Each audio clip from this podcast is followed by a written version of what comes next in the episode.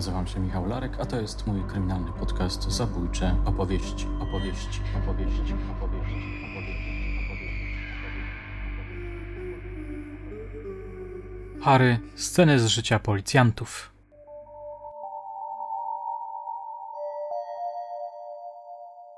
W Martwych Ciałach reportażu poświęconym sprawie Edmunda Kolanowskiego pojawia się kapitan Szrama. Charyzmatyczny milicjant, postrach przestępców, który odegrał bardzo ważną rolę w śledztwie o kryptonimie Nekrofil. Legenda poznańskiej policji, postać wręcz filmowa, tragiczna jak się zdaje. Wielkopolski brudny Harry. Bardzo żałuję, że już nie żyje, że nigdy go nie zobaczę, nie posłucham. Jestem pewien, że byłoby to doświadczenie kapitalne. Dlaczego o nim wspominam?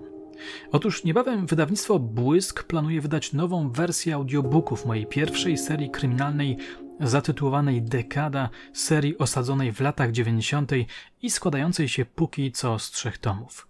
Pojawia się w niej komisarz Harvey o pseudonimie Harry, którego pierwowzorem jest właśnie kapitan Szrama. Jako zapowiedź nowej edycji zaprezentuję Wam dzisiaj trzy sceny z udziałem tego nietuzinkowego oficera, sceny, które są inspirowane prawdziwymi historiami. Uwaga, w tych fragmentach pada kilka niecenzuralnych słów. Jeśli więc nie lubicie brudnych opowieści, podarujcie sobie ten odcinek.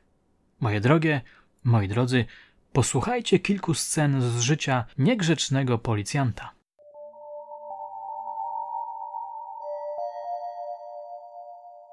Pierwszy fragment pochodzi z pierwszego tomu dekady, zatytułowanego Furia. Jest to opowieść bardzo mocno inspirowana prawdziwą historią seryjnego gwałciciela i zabójcy Grzegorza Tyklewicza. Posłuchajcie. Harry wszedł do małego, dusznego pomieszczenia. Rozejrzał się, wziął z parapetu popielniczkę, usiadł na krześle, zapalił papierosa i przyjrzał się uważnie zaczerwienionemu mężczyźnie. Co za stylizacja. Pomyślał, lustrując konfekcję przestępcy, na którą składały się Nike, spodnie dresowe z podwójnym paskiem, jakaś syntetyczna niebieska koszulka i złoty zegarek. Książę ulicy, stwierdził w duchu, po czym zapytał. Jak na ciebie mówią mały? Tylko nie mały, chuju, warknął w odpowiedzi dwudziestolatek. Tylko nie chuju mały. Pierdol się. Twoja ksywka? Karny. Niezła, prychnięcie. Lubisz strzelać karne? Okej, okay, ja też. Harry oparł żarzącego się papierosa o szklaną popielniczkę, wyciągnął z wewnętrznej kieszeni jeansowej kurtki małpkę gorzkiej żołądkowej, wziął hausta, syknął i spojrzał prosto w oczy dwudziestolatkowi. Słuchaj mały, przepraszam, karny. Jestem zmęczony, wkurwiony i gdybym mógł, to bym rozjebał dzisiaj cały świat. Dlatego nie będę z tobą wchodził w grzeczne dyskusje. Przykuję cię teraz do tej metalowej szafki, w której trzymamy różne duperele i zacznę napierdalać w twoje brzusio. Ważna informacja jest taka: nikt tu nie wejdzie, nikt nam nie przerwie. Chłopaki po prostu chcą, żebym zakończył już ten gówniany temat, bo sam powiedz, ile można się brandzlować? Policjant kiwnął, wyczekująco głową. Pierdol się, Harry, usłyszał. Westchnął i znowu się zaciągnął. Harry, powtórzył swoją ksywę i cmoknął ustami. To my, koledzy z podwórka, jesteśmy? stwierdził po wypuszczeniu dymu. A gdzie się bawiliśmy razem? W jakiej piaskownicy? Żadnej. To dlaczego się spoufalasz? Masz szramę na ryju. Mój znak rozpoznawczy, rozumiem. Nie, ty chyba niczego nie rozumiesz, koleś. Jeszcze. Komisarz podniósł ręce w górę, przytrzymując papierosa ustami. To mnie oświeć. Masz przejebane na mieście. Wszyscy są na ciebie wkurwieni. Znalazł się szerw z dziadowskiego westernu. Doigrałeś się, wuja, tyle ci powiem. Za chudy jesteś w uszach, żeby nas ustawiać. Zaraz skończy się twoja kariera. Coś kawy? Nie. Herbaty? Nie. Koniaku? Spierdalaj. Operacyjniak pokiwał głową, zdusił papierosa i podniósł się z krzesła. Włączył radio, mocno pogłośnił, potem podszedł do szafki i wyjął z niej kajdanki. Spojrzał na zegarek. Wstawaj! warknął nagle. Szybko! Przestępca drgnął i spojrzał zdezorientowany na policjanta, który nieoczekiwanie zmienił się w rozjuszoną bestię. Gleba! Co? Gleba, mówię, już, już! Karny upadł na podłogę. Harry przykucnął nad nim, wygiął mu ręce na plecach i bardzo sprawnie zakłuł w kajdanki. No dobra, zaczynamy prawdziwą męską rozmowę, wysapał komisarz, po czym stanął na tyłku przestępcy, z trudem utrzymując równowagę. Po paru sekundach zszedł, przeczesał włosy i zerknął na karnego. Sorry, ujebałem ci dupę.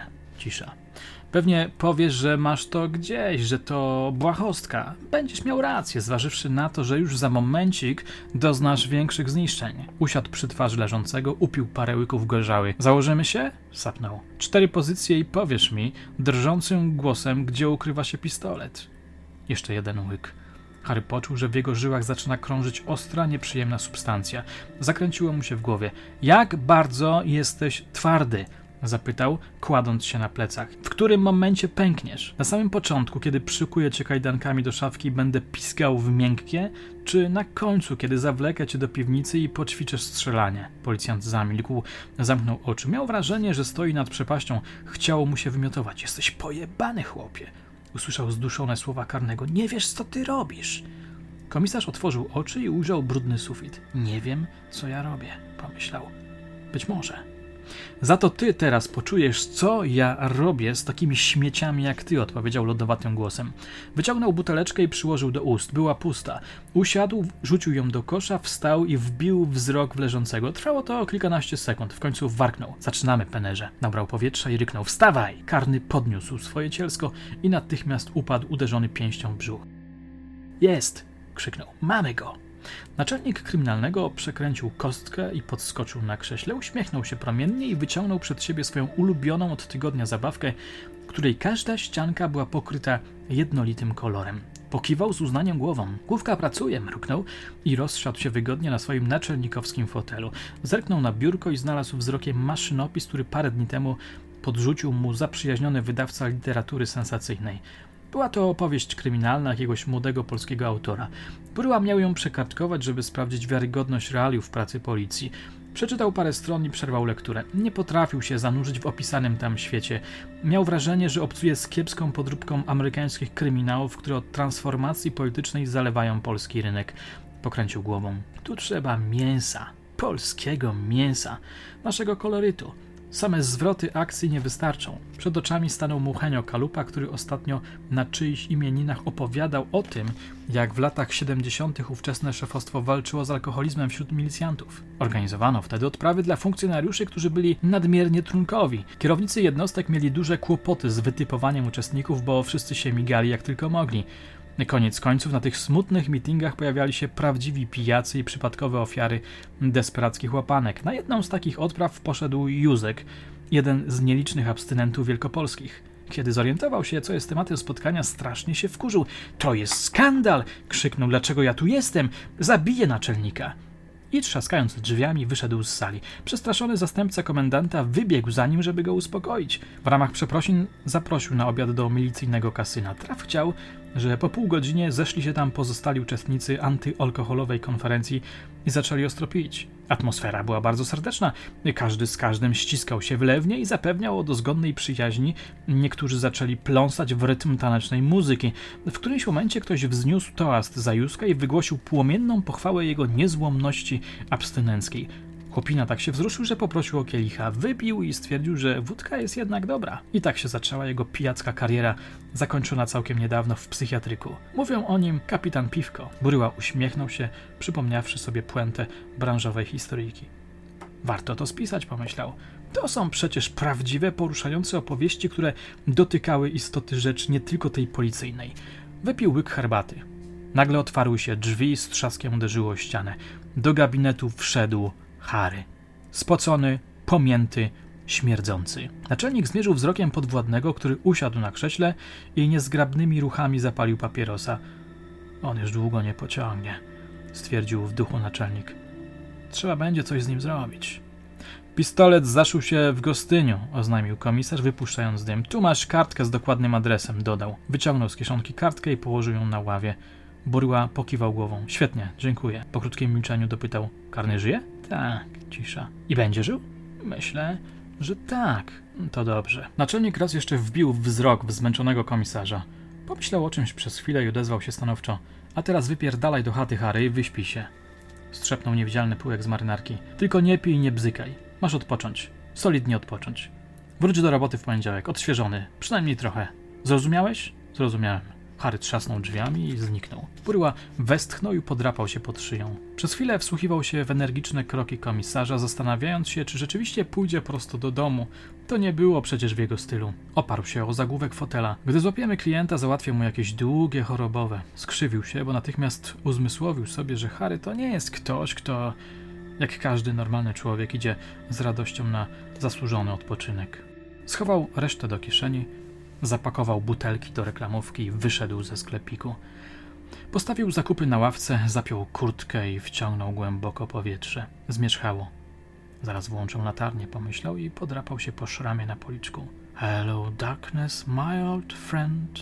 Zanucił cicho i ruszył w stronę swojego bloku. I've come to talk with you again. W oddali było słychać jednostajny szum samochodów, który czasami zakłócał gniewne trąbienie klaksonów. Minął budkę telefoniczną.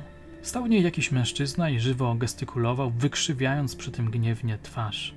Nie zostawię tak tego, rozumiesz, ty głupia pizdo! Doszło do uszu Harego, który nagle drgnął i gwałtownie się odwrócił. Z wielkiego, rozłożystego drzewa zerwała się chmara gawronów i zaczęła agresywnie krakać. Spojrzał w górę na granatowo-czarne niebo, na tle którego kołowały ruchliwe ptaki.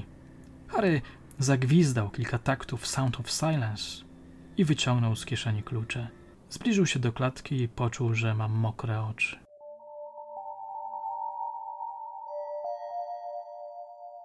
Drugi fragment pochodzi z drugiego tomu dekady, zatytułowanego Na tropie. Generalnie książka jest wariacją na temat historii Jarosława Ziętary, poznańskiego dziennikarza, który pewnego dnia zaginął i do dzisiaj się nie odnalazł, ale ten wyimek odnosi się do dwóch innych spraw, a właściwie do dwóch innych mrocznych postaci. Chodzi mi tutaj o Ryszarda S., o którym powiedziałem w odcinku Potwór z Mełpina, a także do Leszka Pękalskiego, który w bardzo specyficzny sposób zachowywał się podczas pewnej wizji lokalnej. Posłuchajcie. Redaktor Misiński wykręcił kartkę papieru, odłożył ją na bok, nalał sobie do szklanki wódki i wziął spory haust. Westchnął przeciągle, pokręcił głową, chwycił maszynopis opowiadania, uderzył nim w blat biurka i poszedł do kuchni. Scena, nad którą spędził ostatnią godzinę, bardzo go poruszyła. O czymś takim jeszcze nigdy nie słyszał i nie czytał w żadnym kryminale, w żadnym reportażu, że też takie rzeczy mają miejsce. Pomyślał, wyciągając z szafki garnek i nalewając do niego wody. Zagrzechotał pudełkiem zapałek, zapalił gaz na największym palniku i postawił na nim naczynie, do którego włożył kilka serdelków. Z lodówki wyjął musztardę i usiadł przy stole. Hitchcock zrobiłby z takiej sceny prawdziwe arcydzieło, stwierdził w duchu i zmierzwił swoją czuprynę. Na kinowym ekranie efekt byłby piorunujący. Oparł się o ścianę. A może Mieciu to zmyślił? Nie, nie, czegoś takiego nie można zmyślić. Dziennikarz sięgnął po maszynopis i zaczął czytać od miejsca, w którym zabójca w ramach wizji lokalnej opowiadał o tym, jak zaatakował Krysię. Rzecz się działa w pociągu w tym samym wagonie, w którym doszło do nieszczęścia. Rzuciłem się na nią, a ta pi urwał, poruszył barkami, podrapał się za uchem, po czym omiótł wzrokiem uczestników, którzy tłoczyli się w ciasnym przedziale. A ona nagle jakimś cudem kopnęła mnie w jaja, dopowiedział. Pokręcił głową, jakby z niedowierzaniem. Wściekłem się strasznie, mruknął. Coś mnie ściekło w środku. Jakaś kurwica mnie wzięła, westnął. Złapałem ją za nogę i jednym ruchem ściągnąłem jej buta. Zacisnął zęby. Potem kopnąłem ją w brzuch z całej siły. Proszę to pokazać, powiedziała Ziębińska. Ale że z całej siły? Tak jak było, dokładnie. Zabójca chwycił manekina za stopę i szarpnął gwałtownie. Spojrzał niepewnie na prokurator. Ta skinęła głową. Technik trzymający mikrofon zrobił krok do tyłu. Szarak zagryzł usta i kopnął manekina w brzuch. Raz, drugi, trzeci. Zrobił się cały czerwony na twarzy. Na spoconym czole uwydatniła się duża, pulsująca żyła. Lewy kącik ust zaczął dziwnie drgać. Nabrał powietrza, wypuścił je i burknął. Potem chwyciłem ją w pół, uniosłem i jebłem o ławkę. Spojrzał niepewnie na prokurator, a gdy ta poruszyła brodą, zachęcając go do demonstracji, złapał manekina, zadrżał, spojrzał na technika, który celował w niego kamerą, skrzywił się, wzniósł ręce i rzucił manekinem o ławkę. Wszyscy drgnęli, gdy lalka energicznie odbiła się od drewnianego siedziska i poleciała prosto na Harego. Zapadła cisza. Ktoś głośno przełknął ślinę. Komisarz podniósł manekina i machinalnie otrzepał go z kurzu. Co było dalej? zapytała Ziembińska. Wziąłem buty i kurtkę dziewczyny. Podszedłem do drzwi, uchyliłem je i wyrzuciłem te jej klunkry w pizdu z pociągu. Mhm. Pociąg zaczął hamować. Postanowiłem wysiąść. Wróciłem po dziewuchę. Oddychała, poruszała się, coś tam rzęziła. Co podejrzany zrobił następnie? No więc wróciłem po nią. Harry podał mu manekina. Pociąg stanął na stacji. Szarak wyjrzał przez okno. Nie pamiętam, jak się nazywa ta dziura. Radliczycy. A tak, Radliczycy. Dalej? Otworzyłem na oścież drzwi, złapałem dziewczynę pod ramiona i wyniosłem ją na zewnątrz. Cisza. Szarak wydał usta i wskazał drzwi przedziału. Mam pokazać? Tak. Mężczyzna kiwnął głową jak uczniak i zademonstrował, w jaki sposób wysiadł z pociągu z umierającą dziewczyną. Spojrzał na ekipę, która gromadziła się wokół niego. A co z jej torbą? Zapytała Ziembińska. Zabrałem ze sobą, mruknął. Przemknął ślinę i podjął wątek. Zacząłem ją ciągnąć wzdłuż tego toru w tamtą stronę. Wskazał ręką rampę i ruszył, obracając głowę za siebie i raz po raz spoglądając pod nogi. W jakim celu? zapytała prokurator. Miałem ostrą chcicę.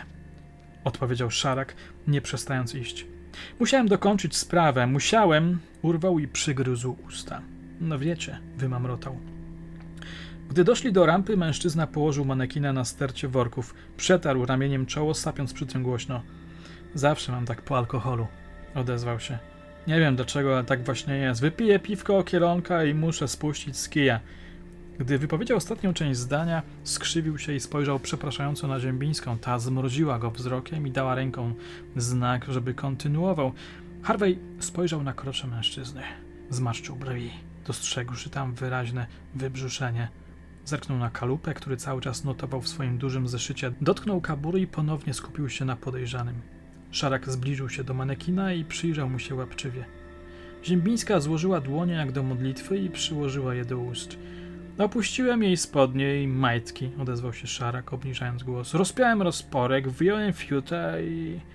Przymrużył lekko oczy. Rozsunąłem jej nogi. Nie stawiała oporu? Zagadnęła prokurator. Nie, żadnego, cały czas tylko rzęziła. Nie przeszkadzało to zatrzymanemu? Co?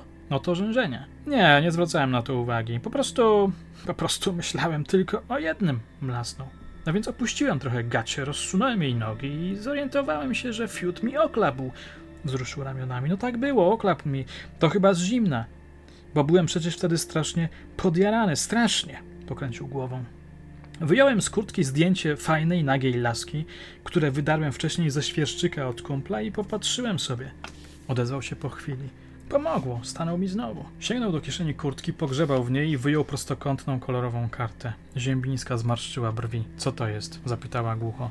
Karta do gry w Makao czy pokera, powiedział uśmiechając się promiennie, z gołą panną, o cudownych cyckach. Skąd ją zatrzymany wziął? Znalazłem wczoraj w kiblu, oznajmił i spojrzał łapczywie na zdjęcie nagiej kobiety. Wzrok zaszedł mu mgłą. Szarak zatrząsł się i wessał głośno powietrze, jakby zaciągnął się papierosowym dymem. Dotknął ręką nabrzmiałego krocza, podszedł do manekina, wciskając się między jego nogi. Godas mi stanął, wychrypiał i złapał lalkę lewą ręką za szyję, więc, więc... Harvey włożył do ust papierosa, wpatrując się jak zahipnotyzowany w Szaraka, który zaczął naśladować ruchy frykcyjne. Wystarczy, warknęła Ziembińska, ale Szarak nie reagował. Wystarczy, mówię, słyszysz? Opanuj się, człowieku! Kamerzysta podniósł jedną rękę, jakby chciał zapytać, czy cały czas ma kręcić. Słyszysz? Szarak jednak najwyraźniej nie słyszał. Odrzucił kartę, sięgnął do rozporka i na oczach zdumionej ekipy wyciągnął swojego penisa i zaczął gwałcić manekina, dysząc przy tym jak zażynane zwierzę. Co ty robisz? Harvey otworzył szeroko oczy i ryknął. Przestań, kurwa. Skoczył do szaraka i szarpnął za ramię. Mam to kręcić? szepnął technik z kamerą. Zabójca odwrócił się i uderzył chorążego w brzuch. Mężczyźni rzucili się na siebie, upadli na ziemię i zaczęli się po niej tarzać. Rozdzielcie ich! Krzyknęła Ziembińska i zobaczyła, jak szarak chwyta coś błyszczącego z ziemi, chyba szkło i przejeżdża tym po twarzy milicjanta. Prokurator zadrżała, przymknęła oczy, a gdy je po sekundzie otworzyła, dostrzegła, że zabójca odskakuje gwałtownie od Harveya, wydając głuchy odgłos. Kalupa upuścił zeszyt, szybko wyciągnął broń i wycelował ją w stronę zabójcy. Chowaj chuja, bydlaku i dawaj łapska! Warknął. A gdy mężczyzna spełnił jego polecenie, założył mu kajdanki. Wszyscy spojrzeli na chorążego, który wstał z ziemi, trzymając się za zakrwawiony policzek. Zrobił parę kroków, przystanął przez kilka sekund, wydobywał z siebie zduszone przekleństwa, podniósł wzrok, zerknął na pobladłą ziembińską i wypuścił głośne powietrze. Dajcie mi jakiś Plaster, mruknął i spojrzał na swoją zakrwawioną dłoń. Piecze jak diabli. Odszukał wzrokiem szaraka przytrzymywanego przez kalupę. Zabójca, spocony i rozedrgany, wpatrywał się w swoje brudne, znoszone buty. Mam kręcić dalej? Zapytał kamerzysta i spojrzał błagalnie na prokurator przyglądającą się w napięciu przystojnemu komisarzowi. Misiński podniósł głowę z nad maszynopisu i spojrzał na garnek, w którym woda wrzała już od jakiegoś czasu. Wstał, wyłączył gaz i wyciągnął serdelki na talerz. Wyjął z szuflady sztućce i zamyślił się. Chrząknął i poszedł do pokoju. Wziął z biurka do rąk tekst kalupy. Chciał przypomnieć sobie, jak oficer zakończył tę scenę. Tam odbył stosunek z umierającą kobietą, podniecając się dodatkowo trzymanym w prawej ręce zdjęciem pornograficznym, pisał dochodzeniowiec. Trzymał zdjęcie w prawej ręce między palcem wskazującym i kciukiem. Zdjęcie to zgubił obok ofiary. Zabrał torbę ofiary, a jej ciało przykrył workami po cemencie. Nie wiedział, czy ofiara żyje, czy nie. Zamierzał uciec. Był na nieznanym terenie. Udał się w stronę przeciwną do stacji PKP Radliczyce. Nikogo nie zauważył. Szedł przez pola w kierunku widocznego na horyzoncie budynku z wieżą. Po drodze przebył rowy melioracyjne z wodą. Parę razy wpadł do nich. W trakcie marszu wyrzucał dokumenty ofiary, jej książki, torbę, wyrwane zdjęcie z legitymacji studenckiej oraz kawałek papieru z napisem PVI 26. Podczas wizji pytany o tę kartkę stwierdził, że tak zapisał w Poznaniu numer peronu i czas odjazdu pospiesznego do Lublina. Misiński poczuł głód. Odłożył zapiski kalupy i wrócił do kuchni. Usiadł przy stole, przymknął oczy, chcąc zwizualizować sobie dokładnie ostatni moment swojego opowiadania. Oczami wyobraźni zobaczył zawstydzonego szaraka, krwawiącego Harego i zdezorientowanego kamerzystę. Dopisze jeszcze, że Ziembińska poszła za rampę i zwymiotowała, postanowił. Bo przecież po takiej dawce samczej agresji można się tylko pożygać. Pokiwał głową, wziął do rąk sztućce i zaczął ochoczo jeść. Gdy skończył, stwierdził, że jednak nic nie dopisze, Włożył brudny talerz do zlewu i przygotował sobie kawę. Potem poszedł do dużego pokoju. Cały czas się zastanawiał, jak zakończyć opowiadanie. Nie miał żadnego dobrego, zapadającego w pamięć pomysłu. Kolupa skończył uwagą, że widział jakiś czas temu w wyższej szkole oficerskiej w Legionowie portret Ryszarda Szaraka jako przykład fachowego portretu pamięciowego, ale to przecież nie nadawało się na puentę. Potrzebuje czegoś mocniejszego i bardziej sugestywnego, czegoś, co wbije się jak szpilka w umysł czytelnika.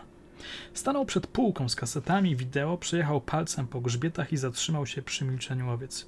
To sobie dzisiaj obejrzę. Zadecydował i sięgnął po amerykański thriller. Tutaj jako ciekawostkę powiem, że większość tego, co przed chwilą usłyszeliście, ja usłyszałem od kapitana Czechanowskiego – Gwałt na manekinie jest moim wymysłem, ale ten wymysł jest inspirowany zachowaniem Leszka Pękalskiego. Tutaj zamilknę, żeby może bardziej wzbudzić w Was ciekawość.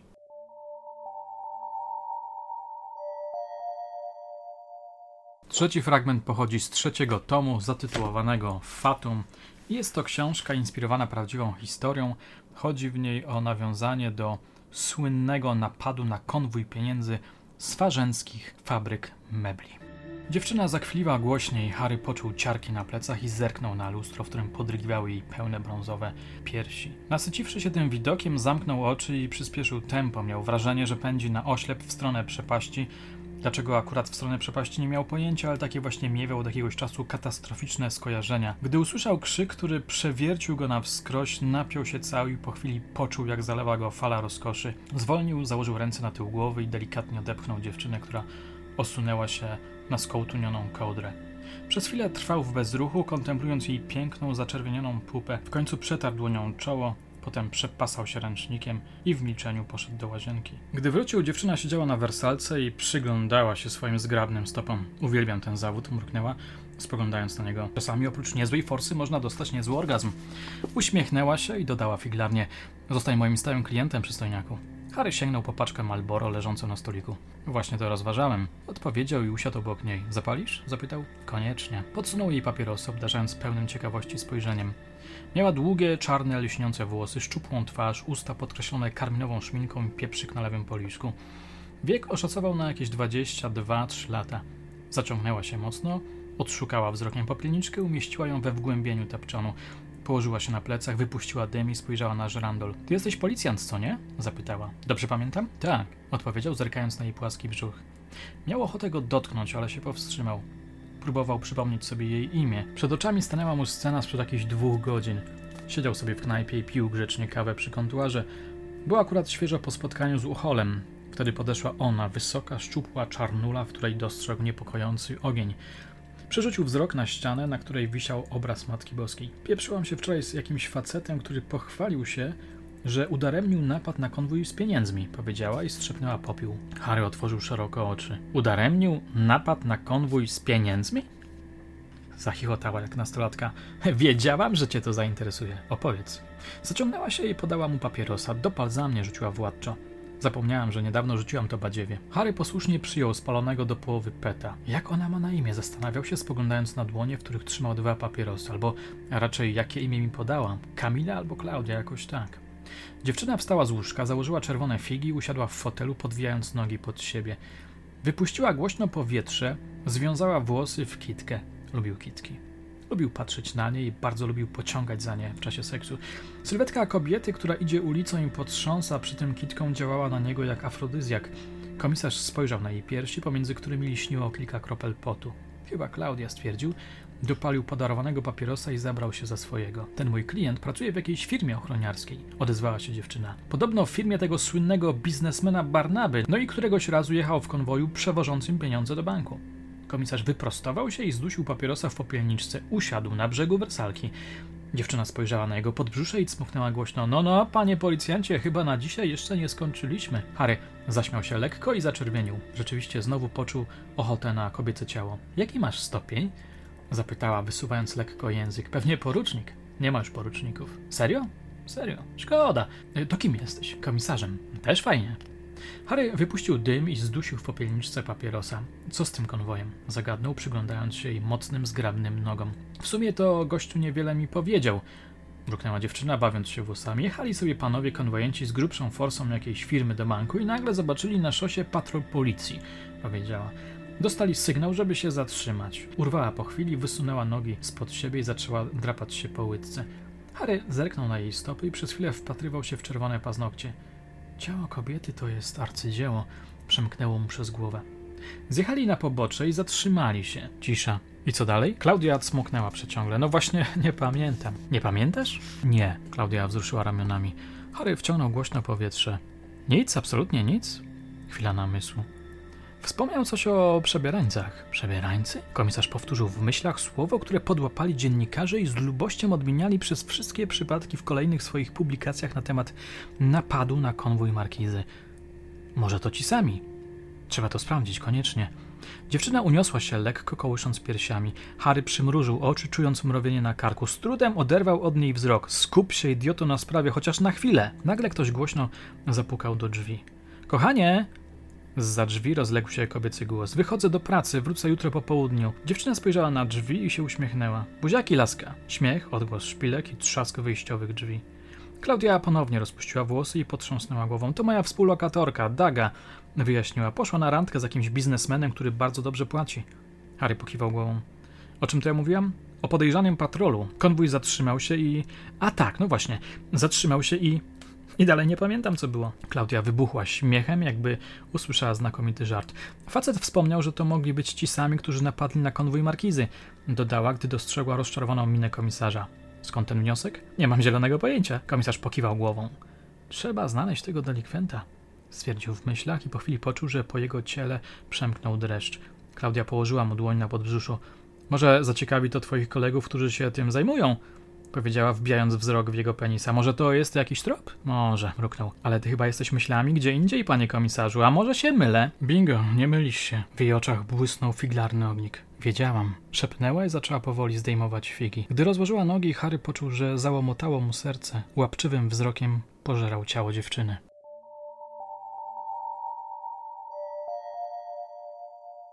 Mam nadzieję, że odcinek przypadł Wam do gustu, fragmenty Was zaintrygowały i nabraliście apetytu na więcej. Kto nie chce czekać na premierę nowego wydania, może nabyć papierową wersję dekady. A jeśli polubiliście Harego, wiedzcie, że on pojawia się w innych moich książkach, w Chirurgu oraz w opowiadaniach z serii Zabójcze opowieści. Moje drogie, moi drodzy, na dzisiaj to koniec. Dziękuję Wam za uwagę. Do usłyszenia już niebawem.